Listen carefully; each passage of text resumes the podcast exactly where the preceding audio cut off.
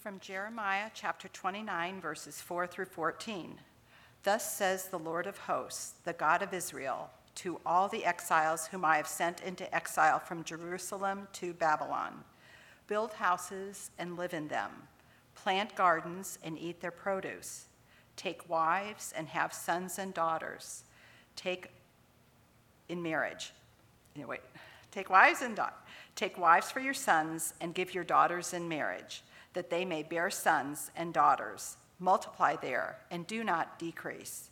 But seek the welfare of the city where I have sent you into exile, and pray to the Lord on its behalf, for in its welfare you will find your welfare.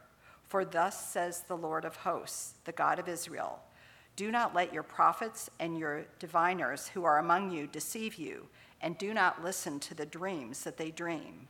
For it is a lie that they are prophesying to you in my name. I did not send them, declares the Lord.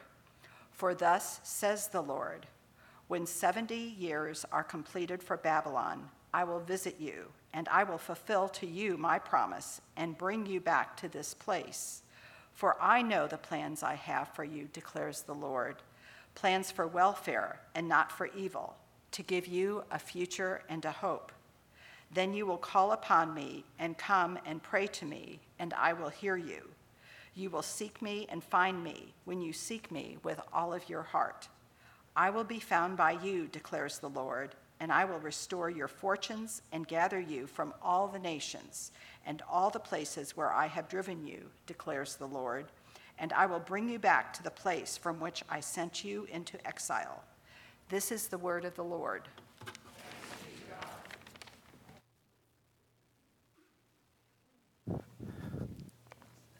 Well, good morning, everyone. I'm Pastor Joey. I was really hoping that stool was going to stay up here, so for once you would look up to me like you look up to Pastor Jeff, uh, but it didn't happen. Oh, well. You know, about a, a year and a half ago, my wife took a, a part-time job with a national nonprofit based in downtown Indianapolis called College Mentors for Kids. Uh, I hadn't heard uh, of them before, but a friend of ours here at the church works for College Mentors and invited Jenna to join the team. Uh, they work to pair college students with the most to give with kids who need it most, undeserved ele- or underserved elementary kids in, in neighborhoods that are kind of in close proximity to, that, to a, a college campus. The, the way they operate, their belief is that if they can expose young children to thriving young adults who contribute in positive ways to their communities, they could inspire these young children uh, to make better life choices in middle school and in high school and open up pathways to a better future for them. My wife has kind of been responsible for uh, processing some long-range study data, and she was telling me about a, a little buddy who was growing up just a few blocks from a college campus. Uh, but neither he nor his parents, his family, had any idea that the college was right there uh, in their neighborhood. Uh, but because of the program that he's part of, he's been paired with a college student on the campus who spends time with him each, each week, who helps him with his homework, who plays with him, who, who gives him a picture of what his uh, future could look like.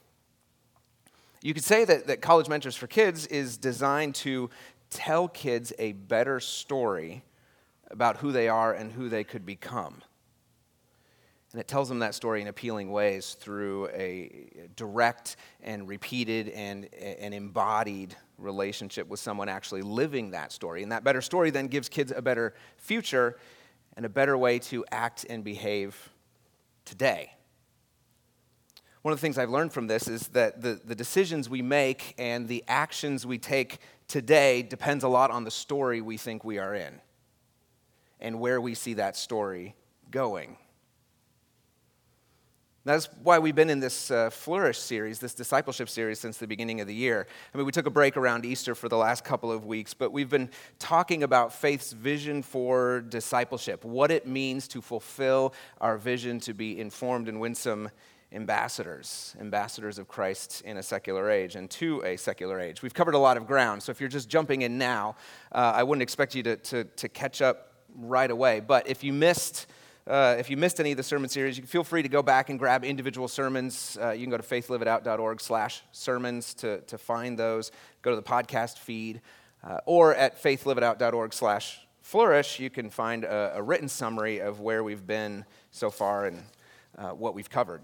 So, but since we've been on break the last couple weeks, I'll just recap for all of us to, to kind of get us back into uh, into the flow of where we're going. We spent the first third of the series talking about what it means to be informed. Informed about the world around us and about ourselves. We've gotten to know the kind of world we live in and the kind of people that we are so that we can talk about the gospel in a way that makes sense, that, that uh, appeals to the world we live in. And newsflash, it's a secular world out there and in here. We now live in the tension of a world where non-belief in God is a live option for all of us. The second third of the series, then, was focused on what it takes to become ambassadors. Now, ambassadors is what we are, but how do we develop as ambassadors? How do we become better ambassadors? How does God form us into the kind of people who aren't just ambassadors in name, but in character, in the way we actually live it out? Uh, and hence, pract- uh, worship and spiritual disciplines was a big part of it. There's no silver bullet in discipleship. It's all the same stuff that the church has been doing for the last two thousand years. And again, if you want to if you want to go back through in detail what we talked about in those first two movements, faith live it out dot org slash flourish. But in this last third of the discipleship series, uh, we're focusing in this sermon and the next four sermons on what it means to be winsome. We want to be informed and winsome ambassadors. Well, what does it mean to be winsome? And of course, the ideas of the first two parts and this third part are all pretty tightly woven together uh, because much of what it means to become winsome comes from knowing about the world and developing in character as a better ambassador. But we're going to take the next few weeks to talk about our winsomeness. In other words, what is our posture towards the world around us? Should we be fearful and antagonistic? Should we be withdrawn and aloof? Should we be judgmental and condemning, or despairing and discouraged? Well, that depends on what story we think we're in. Depends a lot on the story we think we're in. There's a little snippet that often gets quoted by the philosopher Alistair MacIntyre. He says, "I can only answer the question, what am I to do, if I can answer the prior question of what story or stories do I find myself a part?" Because the decisions we make, the actions we take today, depend on the story we think we're in and where we think that story is going. So how should we posture ourselves to the world? Well, that depends on what story we think we're in. We're not going to know what it means to be winsome until we know what story we're in and until we find a story that gives context and meaning to the way God has called us to relate to the world. That's why we're looking at Jeremiah twenty-nine. If you haven't turned there yet, it's on page seven eighty of the, the Black Bible in front of you, or uh, you can just pull up Siri and say, Jeremiah twenty-nine, and, and see if you get to the right place. I'll pause so we can hear you do that. Now, th- this passage, uh, this particular letter is, is going to get repeated play throughout this last part of the discipleship series, uh, primarily because of the way it's a radical shift in perspective for the nation of Israel, and then the ramifications of this shift echo throughout the New Testament in some other passages that we're going to study. Uh, but for now, let me just put the chapter in context. Jeremiah twenty-nine, this letter to the exiles, is written just a few years after three thousand or so of the Jewish elite were exiled to Babylon, uh, the second of three major deportations.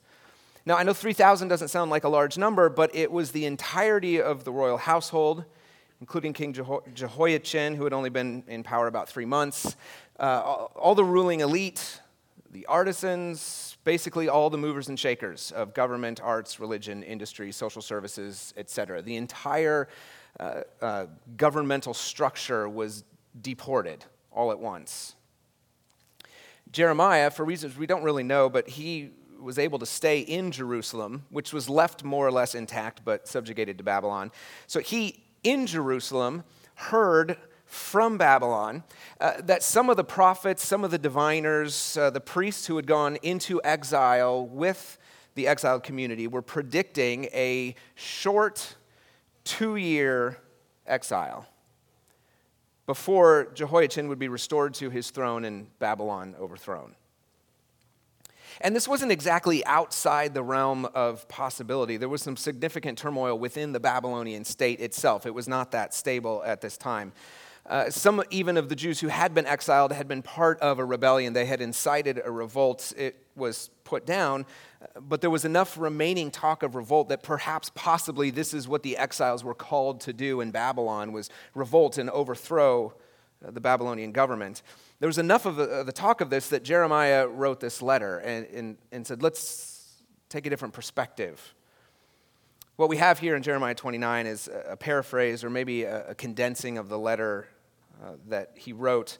And we read it here in Jeremiah twenty-nine, verses four through fourteen. You may have noticed, uh, as uh, Maren read it earlier, uh, that there's two parts to the letter. Jeremiah begins with some commands, some actions he wants the people to take, and then he follows it up with some context, uh, a story that gives those commands, that gives those actions uh, validity, believability, plausibility, that gives them a foundation. So we're going to move through this letter and basically those two main movements. First, the commands, then the story that makes sense of them. So first, the commands. Look at verses five through seven. Jeremiah commands the people living in exile. In verses five through seven, he says, build houses and live in them. Plant gardens and eat their produce. Take wives and have sons and daughters. Take wives for your sons and give your daughters in marriage, that they may bear sons and daughters.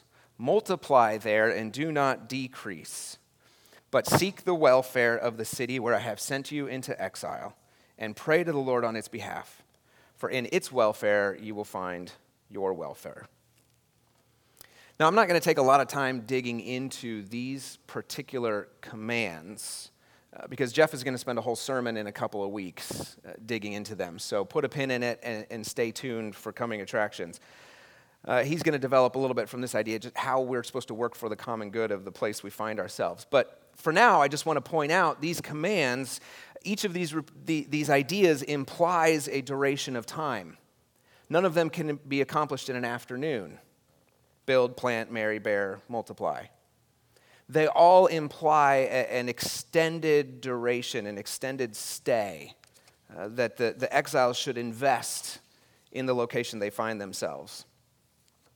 And these actions only make sense if they're within a larger storyline, if they're within a bigger story that gives them some meaning. So let's move to the story half of this letter, the second half of the letter.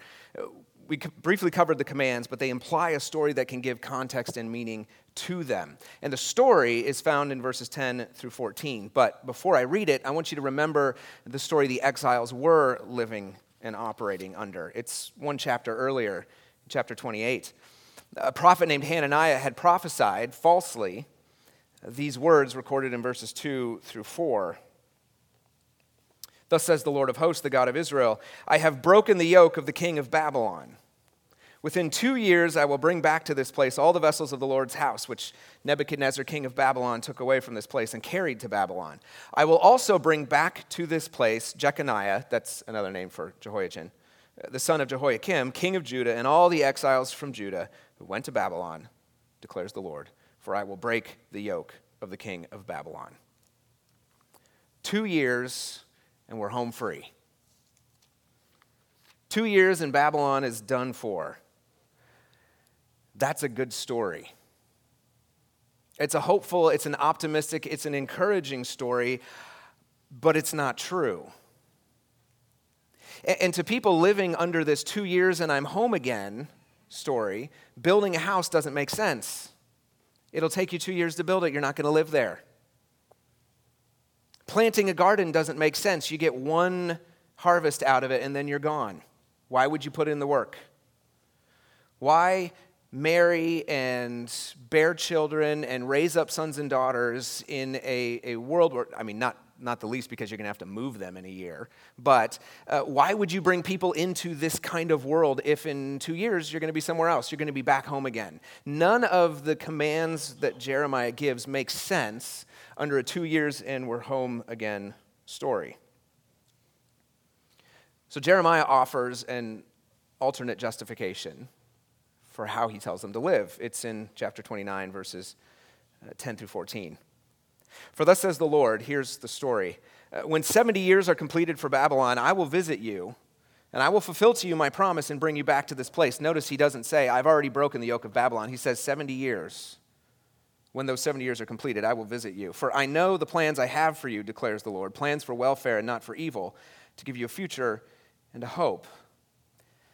By the way, that's a promise to a nation, not to individuals, but I won't go any, any farther into that. Verse twelve, uh, then you will call upon me and come and pray to me, and I will hear you. You will seek me and find me when you seek me with all your heart. I will be found by you, declares the Lord, and I will restore your fortunes and gather you from all the nations and all the places where I have driven you, declares the Lord.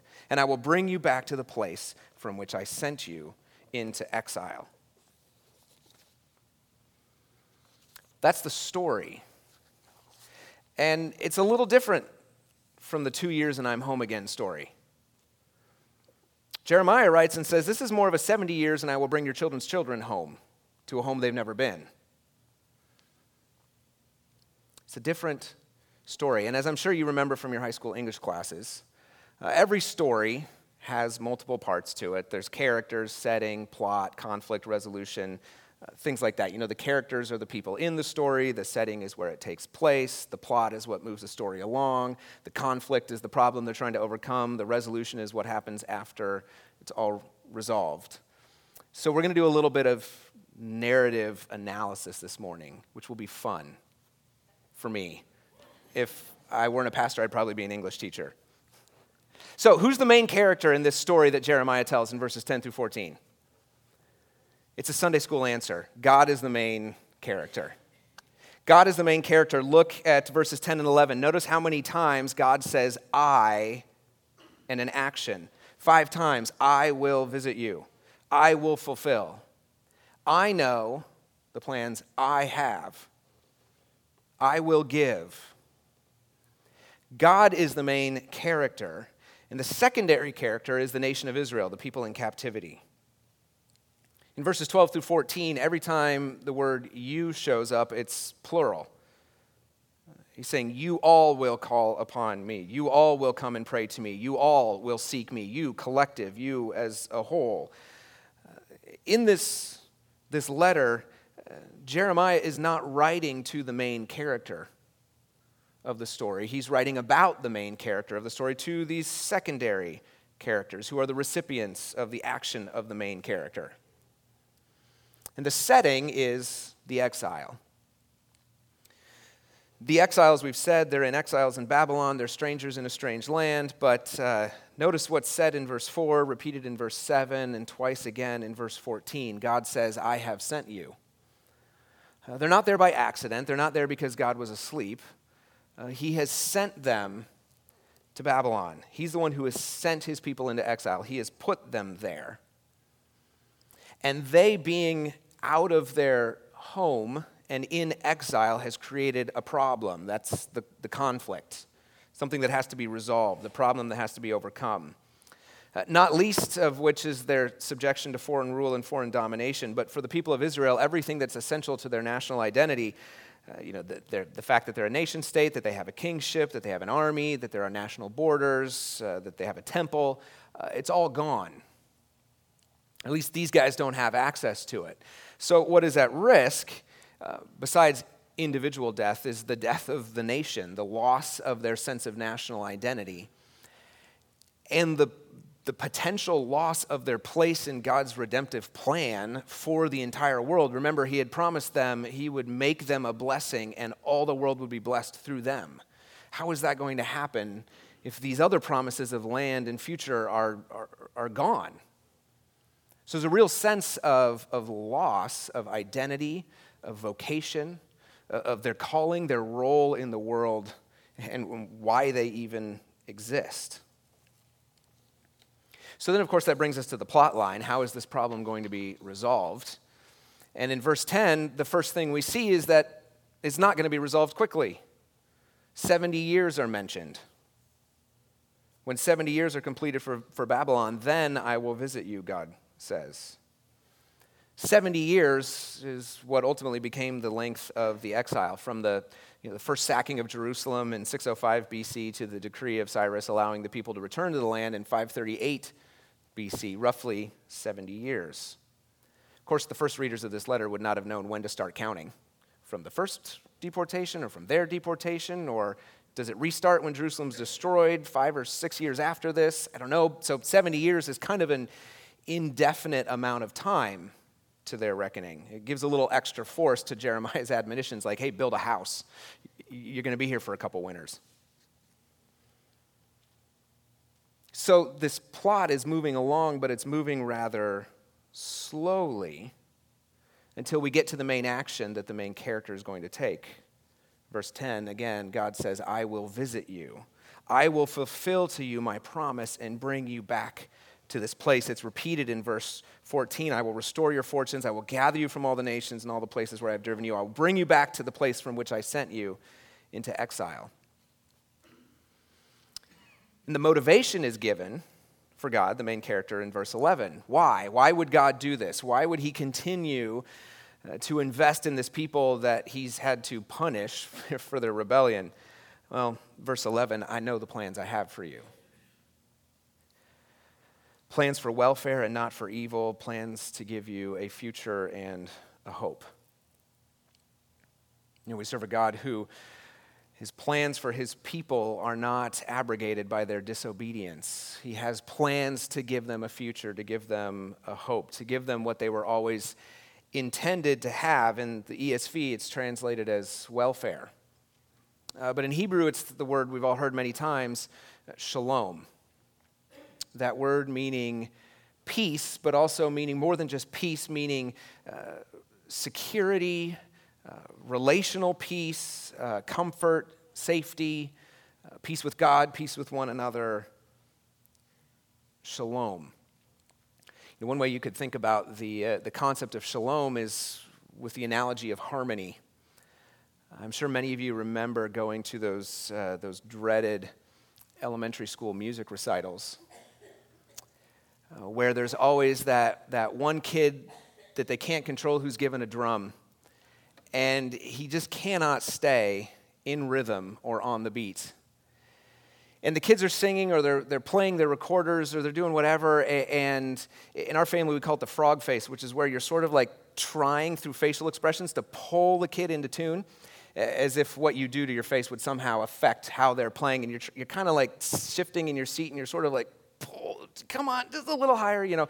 Uh, if, if if you pull them into into harmony, really, and it's just not happening, and it's hard to sit still with that much discord and disharmony happening right in front of you. Now, imagine as you're sitting there, that overactive kid with the drum like starts to fall into rhythm. And the instrumentalist or the vocalist somehow like start to come into tune. And then and then you realize that's, that's an actual song that they're singing, and uh, and I like it. And it, it starts to move you, and, and you go from that like frog face thing to, to sort of sitting a little more relaxed and enjoying the music. That's shalom. That's the concept uh, of, of harmony, of peace coming through your external and your internal world and your relationship with God being ordered. You sort of take that feeling. Most of us live in this perpetual sense of slightly out of whack, trying to pull our lives out of tension and or out of discord into harmony. And uh, imagine that in the areas of your family life and your work and your calling sort of coming into tune, coming into rhythm, resolving. That's the shalom that God intends for his people. It's the shalom actually he intended for all of humanity. It's the state we were living in until we broke the harmony of the garden with our own discordant music, refusing to play the music the Creator had written for us and writing our own vain and prideful melodies, uh, creating instead what uh, one author calls a sea of turbulent sound, broken harmony and discord. But God wants to bring the harmony, the shalom, back. In fact, that's the whole story of the Bible, is the story of God bringing back to earth the harmony he originally intended for it, in it, and between it and him. For us to come back into tune with our Creator, move again to the rhythm that He established for us. In a small way, that is foreshadowed and highlighted here in Jeremiah twenty-nine in this, this letter, as God is the main actor bringing shalom back to His people. In this letter, that's not coming for a while, seventy years. seventy years, Je- Jeremiah says, then comes the climax, then, then the beginning of, of the resolution, the solution to the problem of exile. seventy years, and then God will start to bring His people back into line, back into tune, back into harmony uh, with Him. seventy years. Then and only then will the people begin to return to Him. You know, the timing of the return, the seventy years, this is what I love about it, is not dependent on the people turning back to God, but they will turn back to God in these seventy years. That's what we're told. The nation will begin to turn back to God, and He will begin to bring them back from exile. And that resolution then comes through this sense of, of harmony returning in verse fourteen and what I already read. I will restore your fortunes, gather you from all the nations and all the places, all the places where I've driven you. I will bring you back. I will bring you back to the place from which I sent you from exile. Two competing stories. Two different ways of looking at this, their current situation. Recap the two stories. One is Hananiah, the false prophet, telling a fearful and reclusive people, don't worry, two years, you'll be back. Our king will be back. Babylon will be over. We'll be a free people again. If that's the story you're living under as a refugee, as an exile in a foreign land, it makes sense. Huddle up, wait it out. It's only two years. But the other story, Jeremiah's competing or opposing story, is that God's going to take seventy years to overthrow Babylon and before they'll be allowed to go back, before there will be a return from the exile, and that that return will be more than just physical and material. It will be spiritual as well. If that's the story you're living under, then His commands make sense. Build, plant, marry, multiply, prepare. You're going to be there for a while. There's going to be at least two or three generations brought up in exile, and we got to prepare them not just to live in exile, but to go home when the exile is over. You know, the decisions we make and the actions we take today depend on what story we think we're in and where we think that story is going. So what does that mean for being winsome? What does that mean for being informed and winsome ambassadors? You know, earlier I defined winsome as the, the posture we're supposed to take towards the world around us. And we'll spend the next three weeks digging into specifics of that, practical ways that being winsome works out in the world. And then we'll wrap up this entire series with a nice big bow on uh, May thirteenth. It'll be our Mother's Day gift to you. But our posture toward the world, our winsomeness, is important, and it is absolutely dictated by the story that we think we're in. The Jewish exiles who were in a two years and I'm home again story had sequestered themselves, siloed themselves into a ghetto of safety that would help them endure until the end. Jeremiah told a different story, a story that gives a different meaning, a different direction to their lives. In that story, they'll be in Babylon for quite a while, so get busy. Building, planting, multiplying. And you could look at those activities as even still internally focused, that it's sort of a long-term bunker down. But because it's paired with more externally focused activities, seek the shalom, the welfare of the city, God says, pray on its behalf, for in its welfare, in its shalom, you will find your shalom. Those are externally focused activities. One commentator has written that nowhere else in ancient Near Eastern literature is a religious people group commanded to pray and work for the peace of their non-religious or anti-religious captors. Nowhere else does this, this type of activity show up in the literature of the age. It's absolutely revolutionary. It's a radically new posture to take towards an outside and opposing force. Pray for the city in which you find yourself in exile. Seek the peace of the city. Work for it. Pray for it to prosper. Jeremiah is saying, don't silo in, don't bunker down, don't huddle up, and pray for its destruction. Don't sit around saying, woe is me, Babylon is such a pagan place, how am I ever going to live here? He gives them a different way of looking at it, a different way of posturing themselves towards pagan Babylon, a way that does not feel natural if you're in a two years and then I'm home again story. Because, like I've said, the decisions we make, the actions we take today depend on the story we think we're in and where we think that story is going. In other words, we're not going to know how to posture ourselves to the world around us, how to be winsome, until we're living within a story that shows us the proper posture. So that brings us, of course, to application. How do we posture ourselves to the world around us? What do we do with a story like Jeremiah twenty-nine? How do we be winsome?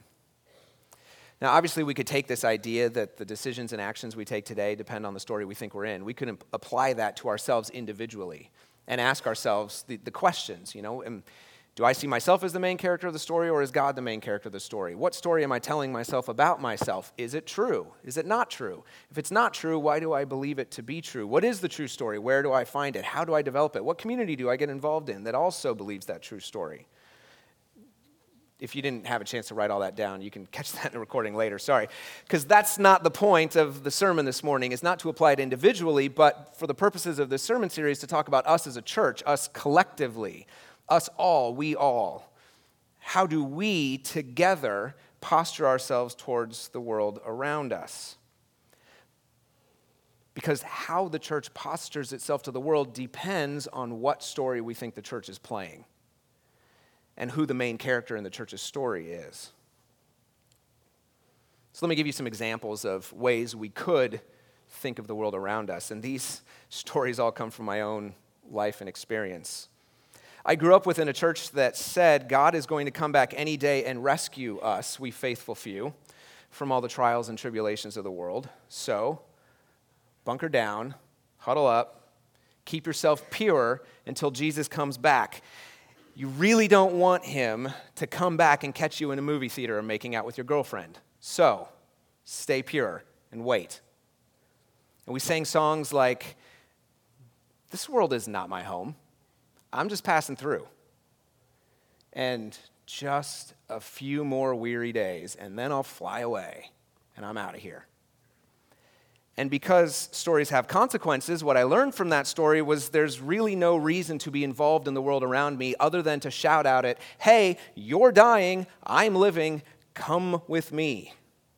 And that the world only existed to pull me out of the lifeboat back into the ocean and drown me in a sea of sex, drugs, and rock and roll. That was the nineties. I'm not sure what it was in the aughts, but that's what the world was there for, to, to keep me from going to heaven by committing, you know, the big sins. When I got to college, I, I learned a, not really a new story, but I was given another layer to that story. And that layer was that uh, God had chosen me. Out of everyone he could have chosen, he picked me. And I must be some pretty hot stuff for him to have picked me. Now, that was never said, but it was implied. Uh, it was implied that God chose us because he knew, uh, you know, we would have fidelity of doctrine, we would be morally pure, all these other things. And and so not only did we not have any real reason to go out into the world around us, we also withdrew from other Christians who didn't believe the same things that we did. They were obviously wrong. We couldn't trust them. Uh, we did things like pass out gospel pamphlets at basketball games to the players and families from other Christian colleges who were not in our denomination, because we couldn't trust, you know, they might be Methodist, we couldn't trust that they were actually saved. No offense to the Methodists. We we put any denomination into that blank. Uh, we couldn't trust that they uh, they were saved. So we um, we were pretty, you know, we were we were pretty religious about it. We broke fellowship with people who refused to break fellowship with other people we had broken fellowship with, which is a very never-ending recursive thing you end up in. Well, in my personal story then, we can fast forward to seminary, and, and thankfully in seminary I began to unlearn some of these stories about the church's role and who the church is.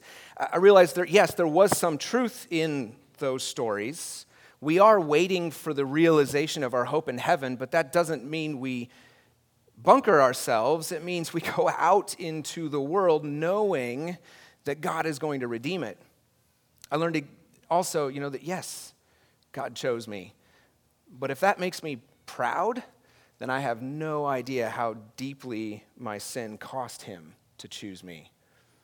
Being chosen should have made me humble and grateful, not arrogant and offensive. But while I was in seminary and in the subsequent years immediately after, there was a pretty big shift in the political climate in the United States. Christians who were used to thinking of themselves in the majority and thinking of the country as essentially Christian began to realize that confessional Christianity is in fact a minority group. We began to feel ourselves personally attacked as we realized that less and less people thought as we did and believed as we did.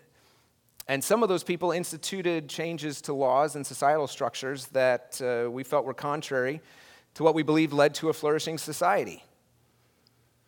And suddenly, a optimistic confessional Christianity became a fearful and anxious Christianity. Because, you know, a lot of the way we act and a lot of the decisions we make are based on what story we think we're part of and where we think that story is going. And we maybe forgot the story we were in and had adopted a different one.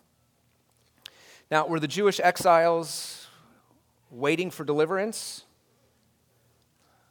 Yeah, but that wasn't supposed to make them withdrawn and moralistic. Were they God's chosen people? Yeah, but it wasn't supposed to make them arrogant and offensive. Were they, in fact, a beleaguered minority in a largely pagan host culture? Yeah, but that wasn't supposed to make them fearful and anxious.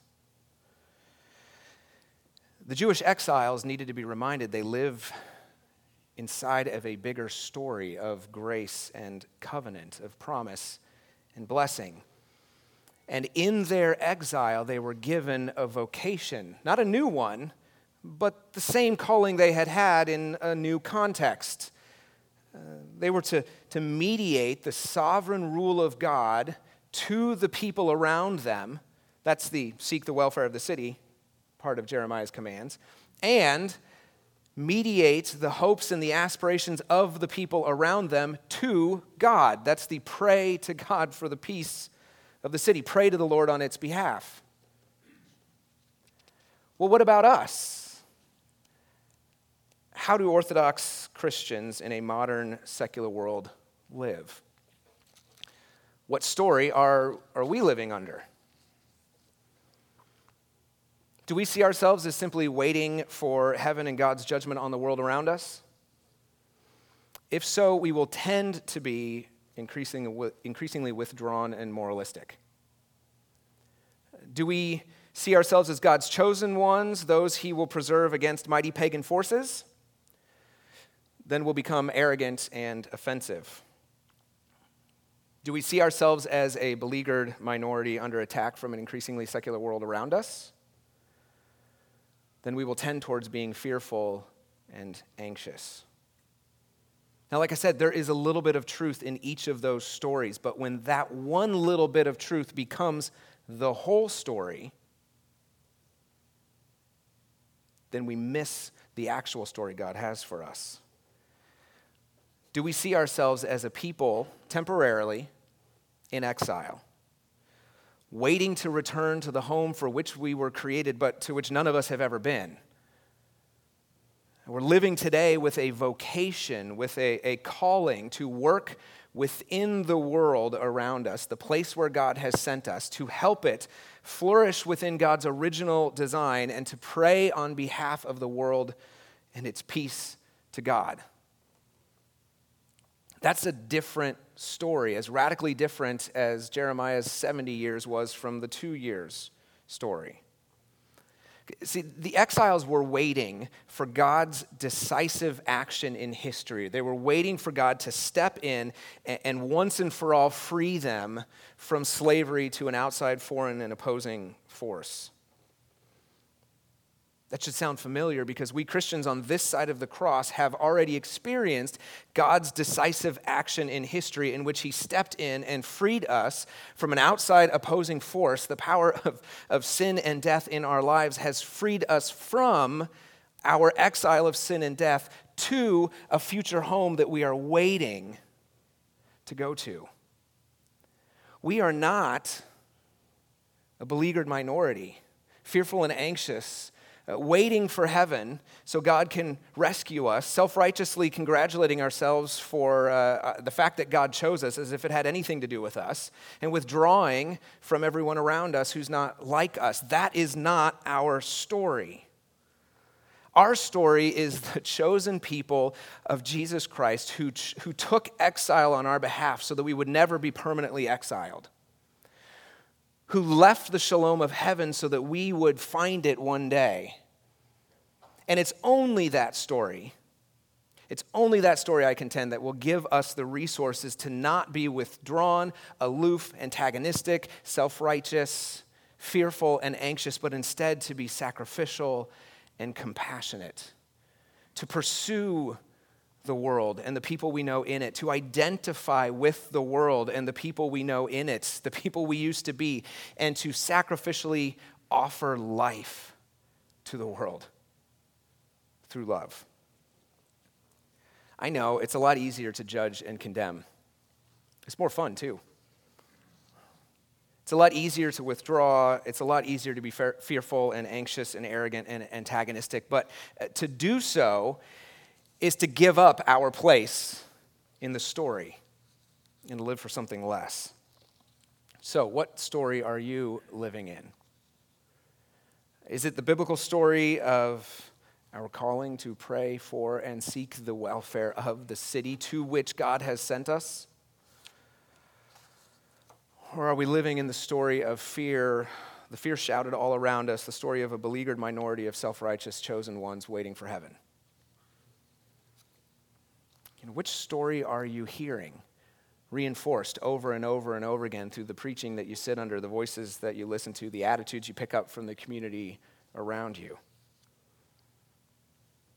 Which story gives you the resources to compassionately pursue and identify with and sacrificially love the world God has called us to? Father, you are good in that you have not just given us a command, and you have not just given us a story, you have given us the one who perfectly lived the same vocation you have called us to. To work for the good of those around us, to pray on their behalf, to be a mediator between you and the world and between the world and you, just as Christ, our older brother, our Savior, mediates between us and you.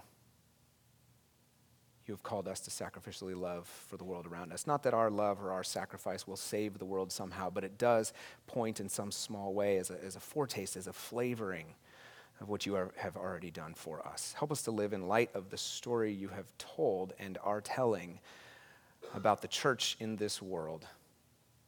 Let us live with the courage to be compassionate and winsome.